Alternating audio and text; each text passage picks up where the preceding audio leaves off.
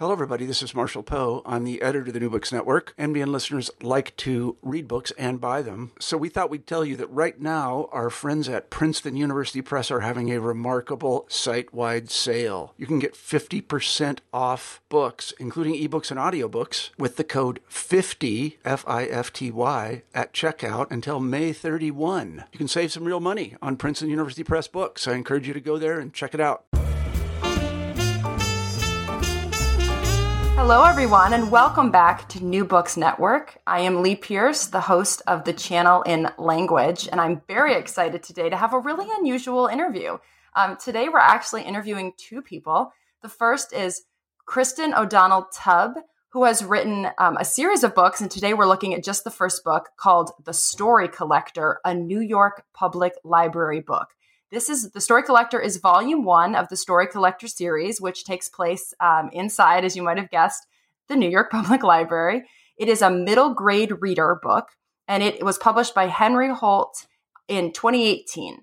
Um, and since then, there have been other books. So we're just looking at number one, and it is illustrated by Jacopo Bruno. And I'm really excited to have Kristin here to talk about the book and how it uh, how it came to be and the pleasure of writing for this particular age group which is normally we're talking about a much higher reading level on new books network. But also given everything that's happened with the pandemic many of the the literary conferences for young readers have been canceled including tomecon which was supposed to take place. And so we're also very happy here to invite our own young reader erilyn washburn and Erilyn is going to be giving a book review of The Story Collector as well as sharing some of her favorite passages so that we're kind of doing like a multi generational stay home pandemic book review. So, pretty exciting. Uh, do you want to introduce yourselves? Kristin, do you want to go first and then Erilyn? Sure. Yes. Yes. Thank you so much, Lee. I, it is my pleasure to be here with you and Erilyn. I uh, have been writing for just over a decade now, and I write books for middle grade readers, which is uh, grades eight to about seven, read uh, ages eight to fourteen. And I love it. it. I think it's the best job in the universe. It's so much fun.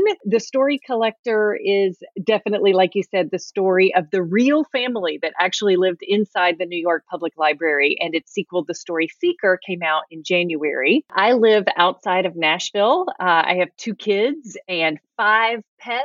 So we have had a little bit of a tight time lately, but we're super grateful to all be here together and healthy and well.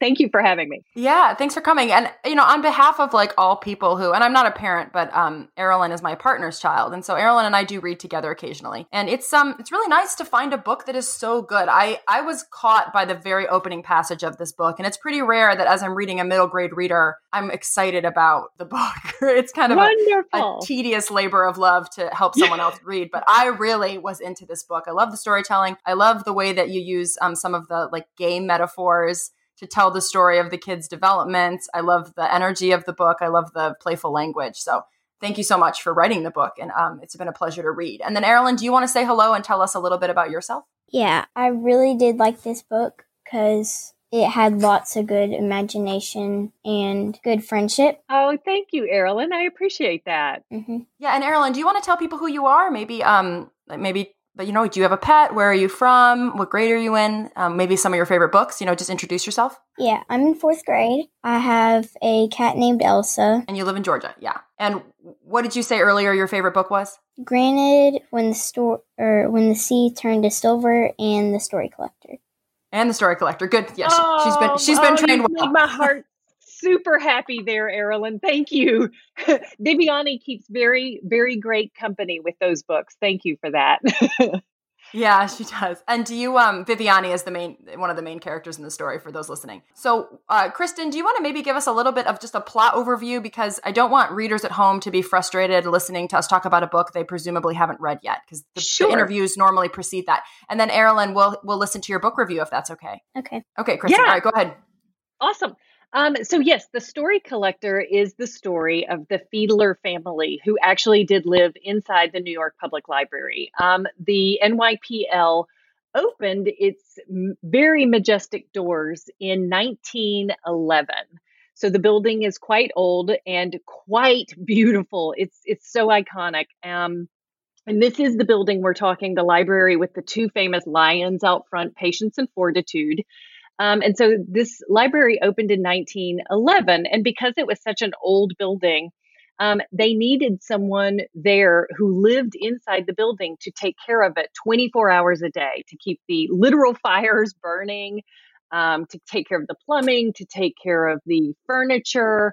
Um, so they hired John Fedeler, who moved into the library in 1911 with his wife, Cornelia, and his two sons, John Jr. and Edward. And um, fast forward a couple of years, and his daughter, Viviani, was literally born inside the library. They think it's the only child to ever be born inside that particular building of the NYPL. Um, and so Viviani grew up around stories, um, and this is all true. They they lived in an eight room apartment on the second floor of the building, and the kids grew up doing things like um, playing baseball indoors and using antique books for ba- for bases, and they kept pigeons as pets uh, on the roof until um, they got in a little bit of trouble for doing that, and they weren't allowed to do that anymore. They used to play hide and go seek from the guards of the building. And um, they tried to hide from the guards at night as much as possible when they were on their adventures.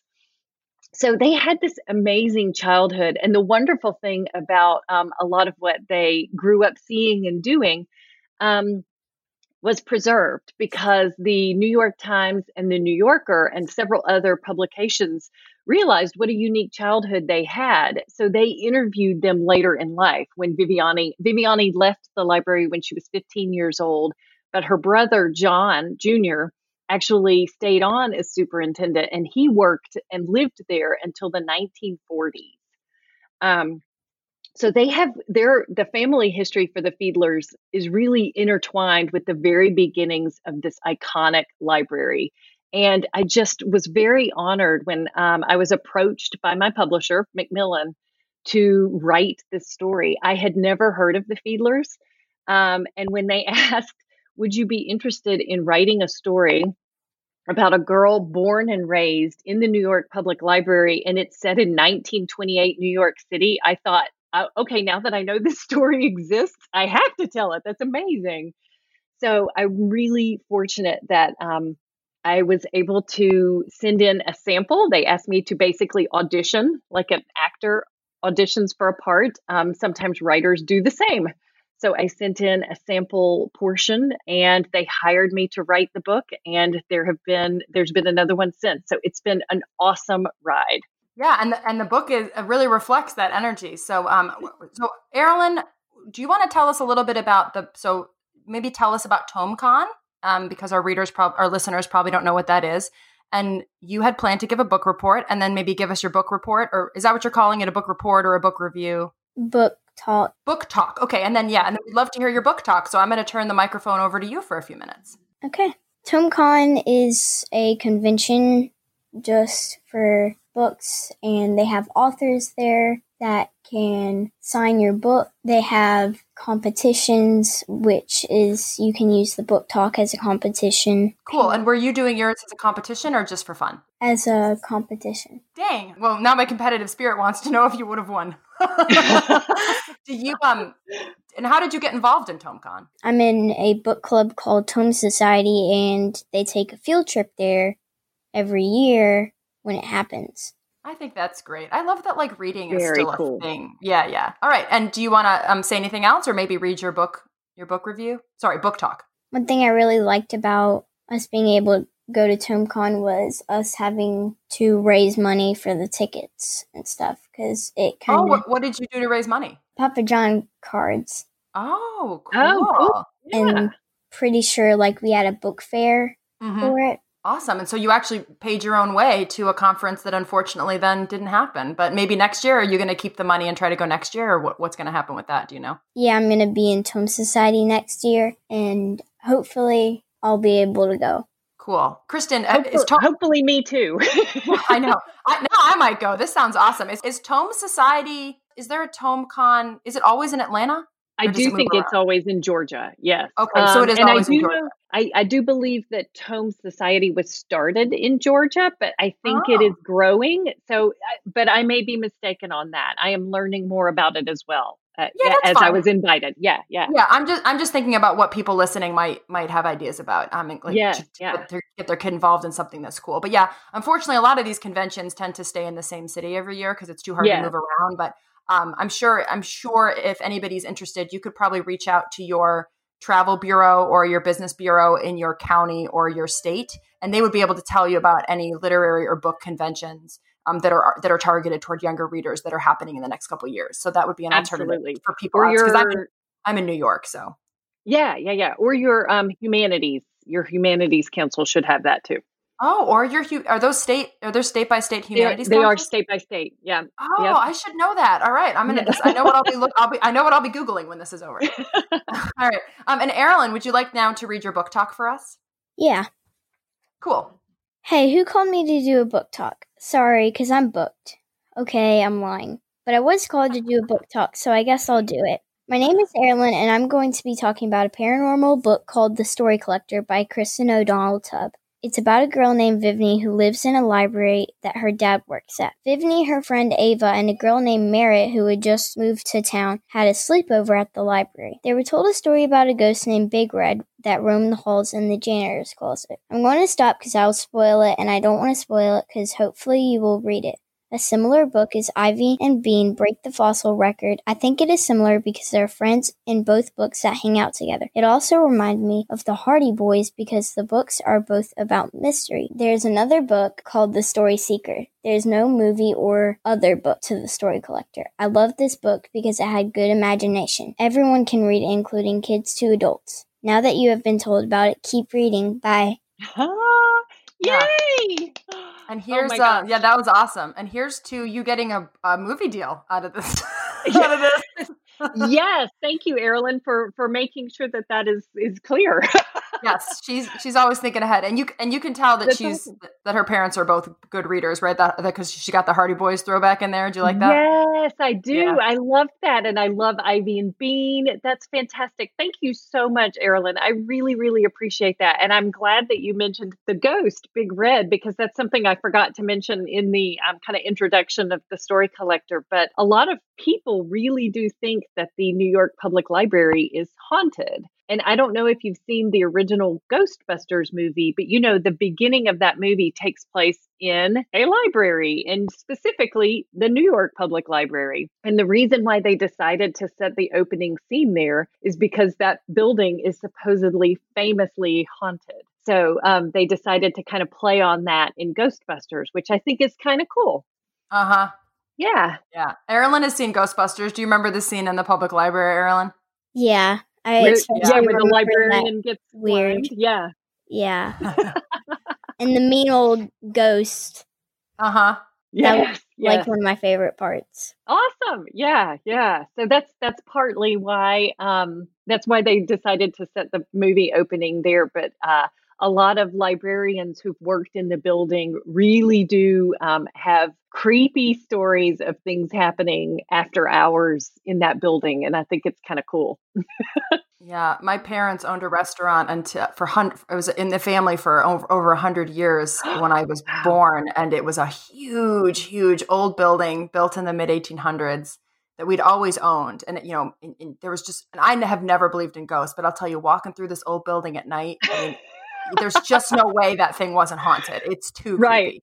Yeah. Yeah. Well, I love a good ghost story, and I thought that this one was really fun. So, Erilyn, Oh, do- um, you were going to read a couple of maybe your favorite short passages just because I'm a big believer that if someone takes the time to write something, you should actually read their language. So I, I thought that would be nice to do. And then we could let Kristin talk more about the book. Yeah, it definitely hooked me. With some people are story collectors, while others collect seashells or stuffed animals or stamps. Story collectors wrap themselves in words, surround themselves with sentences, and play with participles, even those pesky, pesky, darling ones. I really like that part. I liked Oh, the part. I really appreciate you picking that part. I worked on that particular opening. Gosh, I probably revised it 40 times. so thank you for that, Erilyn. Yeah, I like the part where Vivany is trying to get help to show Merritt a ghost. Oh, yeah. It's just she cares so much.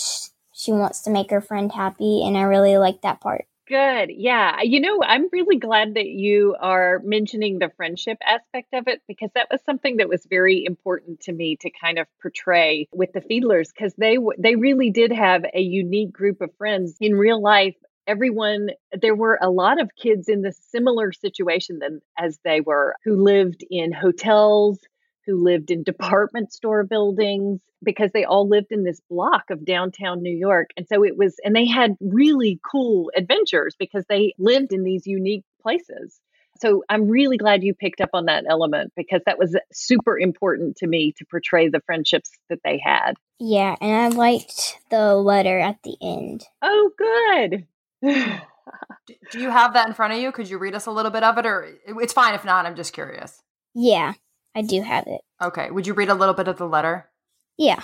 Dear friend, once upon a time there were three girls who caught a thief. A thief who taught one of those girls that her story was worth sharing. And mm-hmm. somehow everything turned out all right. Papa's and Mr. Eames' jobs were saved. John Jr. and Edward are no longer mad at me. And best of all, I have another new best friend. Oh, and Mr. Green doesn't want to gobble me up.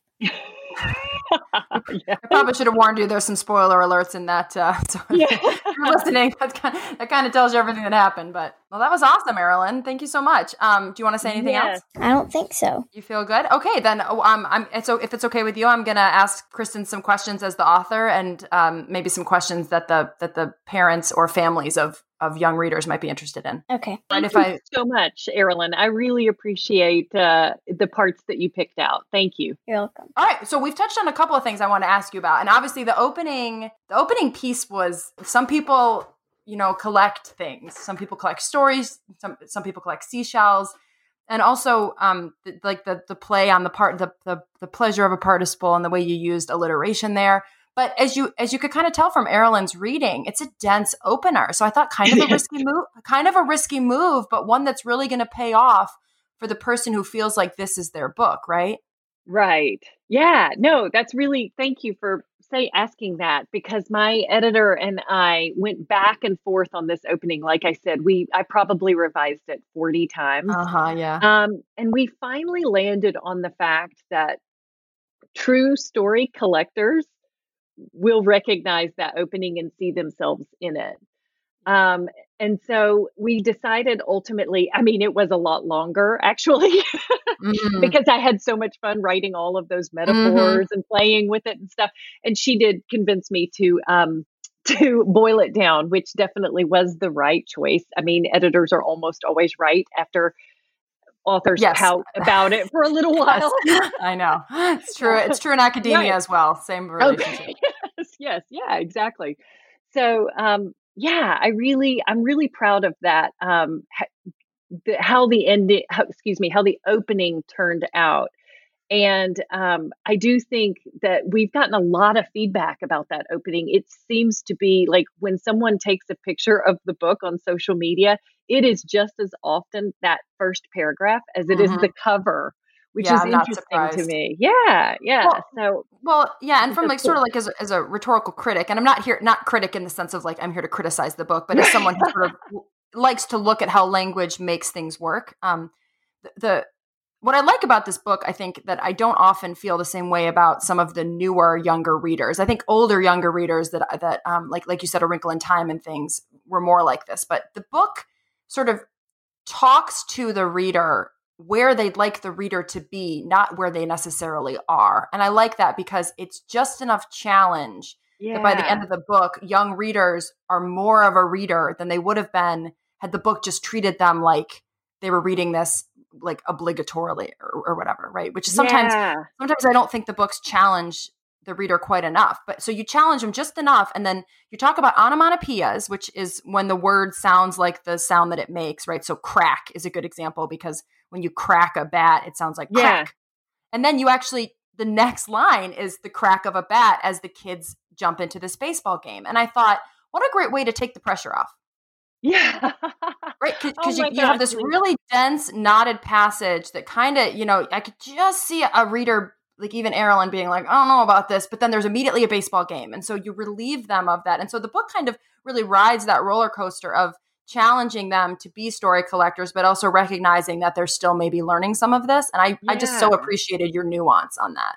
Oh my gosh, Lee, thank you so much for saying that. That is, I think, um, one of the challenges across the board when you're writing for young readers is uh, to keep the language in a tone that is definitely accessible, but to challenge your reader um, mm. and to not assume that they won't understand the, the, emotion that you're trying to convey because if any, if we understand anything universally it's the emotion behind it sure. um, so i think that eh, um, one of the big things when you write for young readers is to never write down to a young reader um, but to keep in mind their reading level so yeah it's definitely a balancing act and it's one that um, is is a challenge, but it's also such a wonderful reward when um, when young readers like Erilyn say, "I love your book." mm-hmm. I mean, that's that's the ultimate reward right there.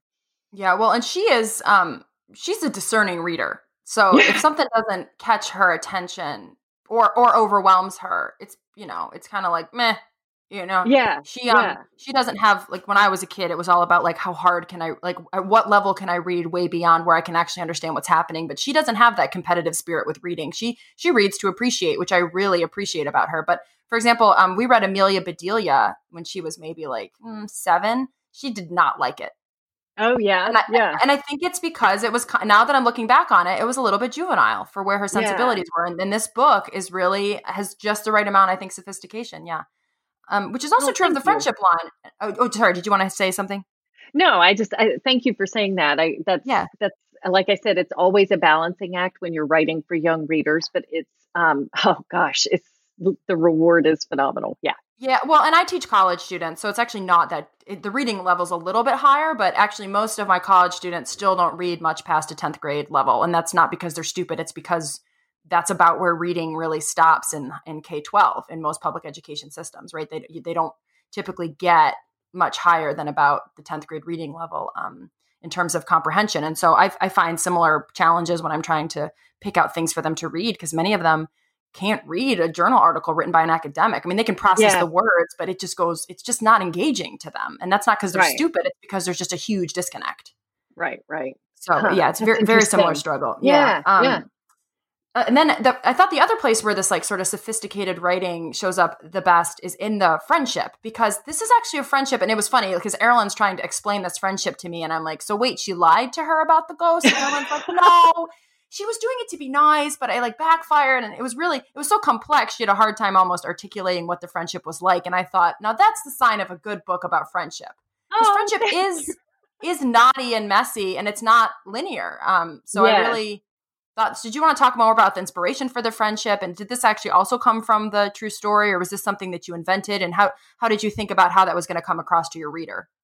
Um, yeah, I I am passionate about telling stories about friendship for young readers because I think it is the second most important relationship that they have. um, and I, I really feel very strongly that um, especially for this particular age group. Like I said, I write for ages 8 to 14. It's becoming more and more important in their lives. And navigating that is scary at times. And um, it's exhilarating and it's fun. And there's just so much emotion involved. And I just, I love portraying that. And especially when it, I love portraying becoming friends with someone.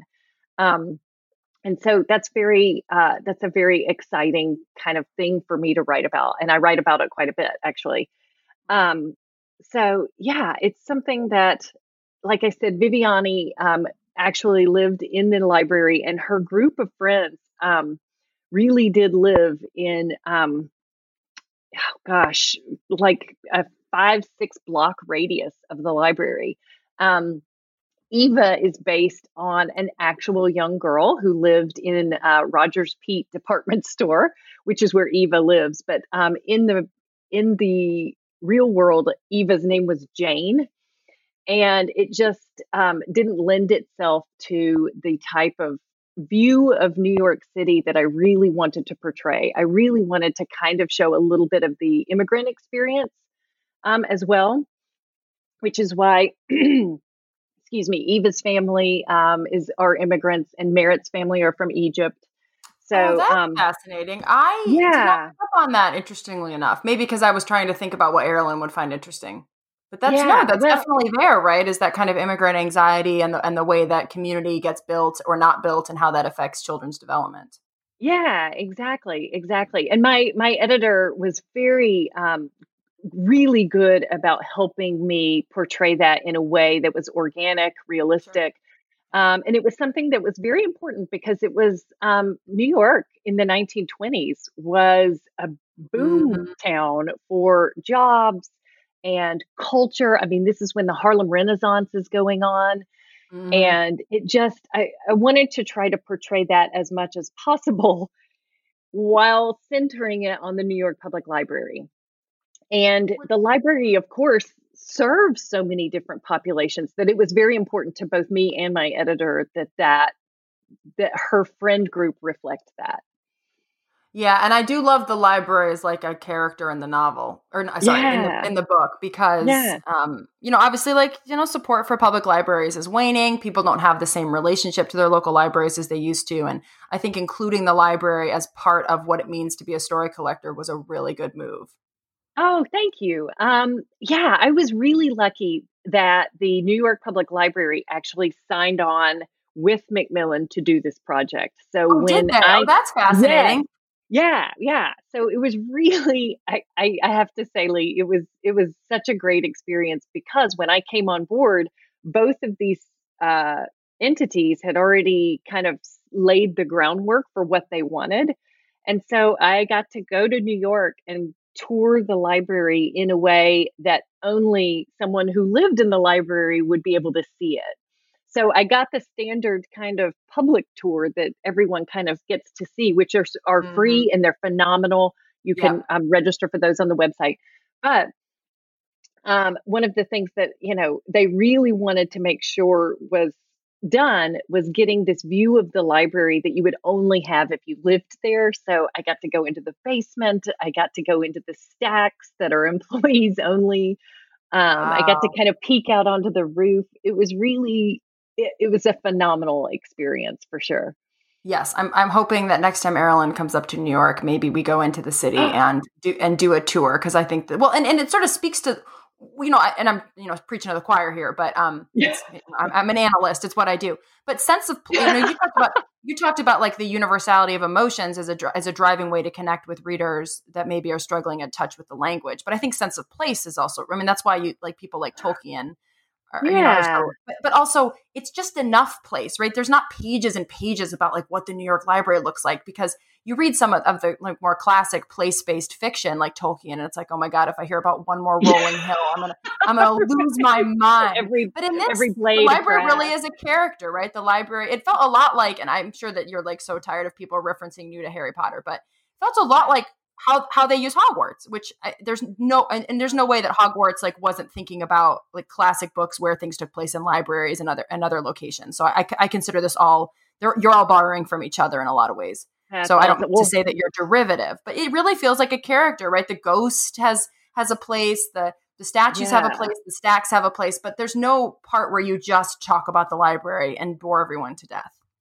That is definitely, thank you for noticing that. Oh, and I should add that I will never ever tire of someone comparing me to Harry Potter. Well, here's here's hoping you get a six movie contract out of this deal. Right? You know, I'll take would- it. Right? I think that's the ultimate compliment as a as a writer for young readers for sure, or really any writer. I think. Um, I yeah, I really do feel pretty strongly in a lot of my books. Um, the setting is the character. I, my debut novel was um, called Autumn Winifred Oliver Does Things Different. It's also historical fiction, and it is the story of how the Great Smoky Mountains National Park, which is very close to where I live and definitely close to where I grew up, um, how it became a national park. It used to be family farms and little communities and, you know, uh, churches and schoolhouses. And it was fascinating to me how that became a park um, and what happened to those families when it did. Oh, mm-hmm. yeah. So, um, it, so for me, a lot of a lot of what inspires me is setting. And if that mm-hmm. is unique about the story, then it really does have to be a character. So in this case, what was unique about the Fedelers was that they lived in the library and they made the most of that experience. And you, so it really did have to be a character in order for that to portray their unique childhood. Yeah, I yeah, I mean, I thought you know the appearance of the library is spot on in terms oh, of thank it. you. Yeah. Um. Do you do you ever get did you, do you have concerns about the fact that you tend to write historical fiction for younger middle readers because it seems like that'd be a little bit of a brave move because you know you might get the sense that like well nobody wants to read about a 1920s library at that age which you've now proven yeah. wrong but i'm just thinking in the beginning that seems you know very brave of you have you thought of yeah. have you gotten any pushback on that Yes. Well, you know, I write, um, I do have some contemporary books too. I write mm-hmm. um, a series of um, what I guess you could call dog books um, oh, cool. for for Harper Collins. One of them is a dog like Daisy. Um, my next oh yeah, book, yeah, I didn't know those were yeah. yours. I've heard of these. Yeah, yeah, mm-hmm. yeah, yeah. Um, and then my next book that comes out June second is called Zeus, Dog of Chaos. So those are contemporary, but they're told from a dog's point of view. So they're very, very different than Story Collector and Story Seeker. Um, but yes, to go back to the question about historical fiction, I do think it is a unique young reader who reads historical fiction. I did as a kid. I oh, loved yeah, historical fiction. Oh my gosh. I don't know if you remember this book by Judy Blume. I think it's the only one that she wrote that was historical fiction for kids, but it was called Starring Sally J. Friedman as herself.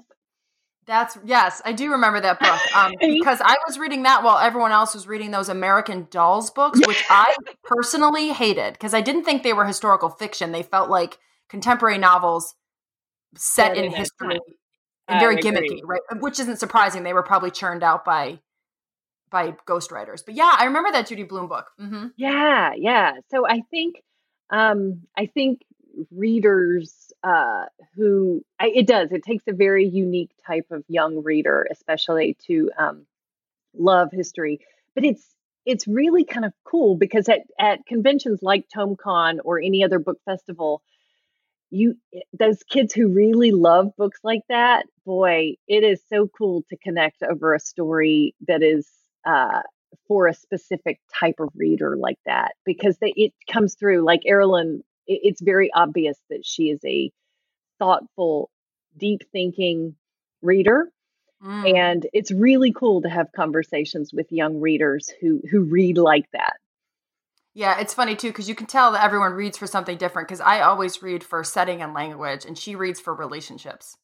Yeah. Like, oh, I, I just see that. Yeah. I'm just not a relational reader. I mean, I obviously like the relationships to function, but eh, you know, just because there's a, a, really nice friendship in the book, that's not what draws me. In fact, if you know, if I'm looking at a description and it's like an intergenerational tale of women and their mothers, I'm just like, you know.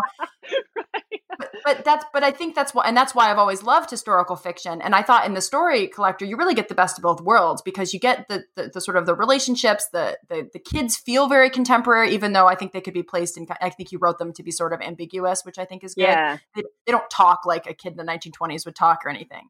Um, but the setting and the place and the sense of history around the library and the time period and some of the struggles that they that they were going through and opportunities, you know, all feel very specific. And so it, it really has a lot to offer, I think, a variety of kinds of, of young readers. I only, I mean, again, I only know from one kid's perspective, but it seems like um, you've had a real, a real success with this book and trying to reach lots of different readers.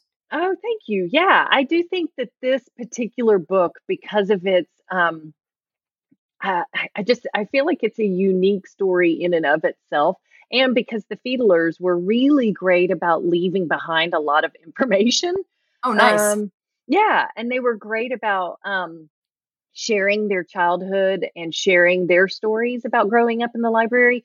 So, uh, really, most of what both Story Collector and Story Seeker, like the adventures that they go on, most of those are based on actual stories that they recounted later. Um, and so oh, I think cool. that adds to it. Yeah, I think um, the authenticity of that really uh, kind of comes through in the in the these stories. So yeah, thank you for that. Yeah, of course. Well, and and I'm not used to interviewing uh, young young adult or well middle reader fiction authors. Are there any questions that you're you normally get asked that you love to answer, or maybe something no one ever asked you that you'd like to talk about before we wrap? Um, I will I will kind of address because people ask a lot of times, why do you write for this age group?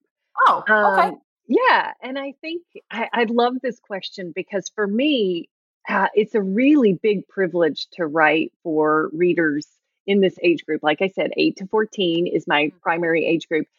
And I think because this is the first time that readers like Erilyn are choosing books and reading them on their own.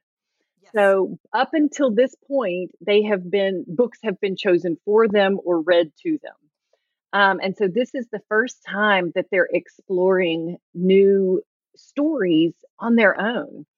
And there's a really big responsibility, I feel like, that comes with that um, of telling authentic, true American stories, not stories that have been told through certain lenses right, of history. Right.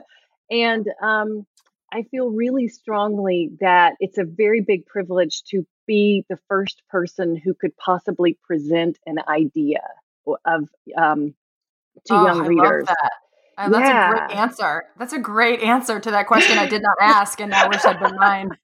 well, it's just I, I love this age group so much, and it just they are such honest readers too. Like, boy, they will let you know if they do not like your story. oh yeah, no, part, yeah. you mm-hmm. know, yeah, yeah. Mm-hmm. So I just I I adore it. I it's it's it's a great great career.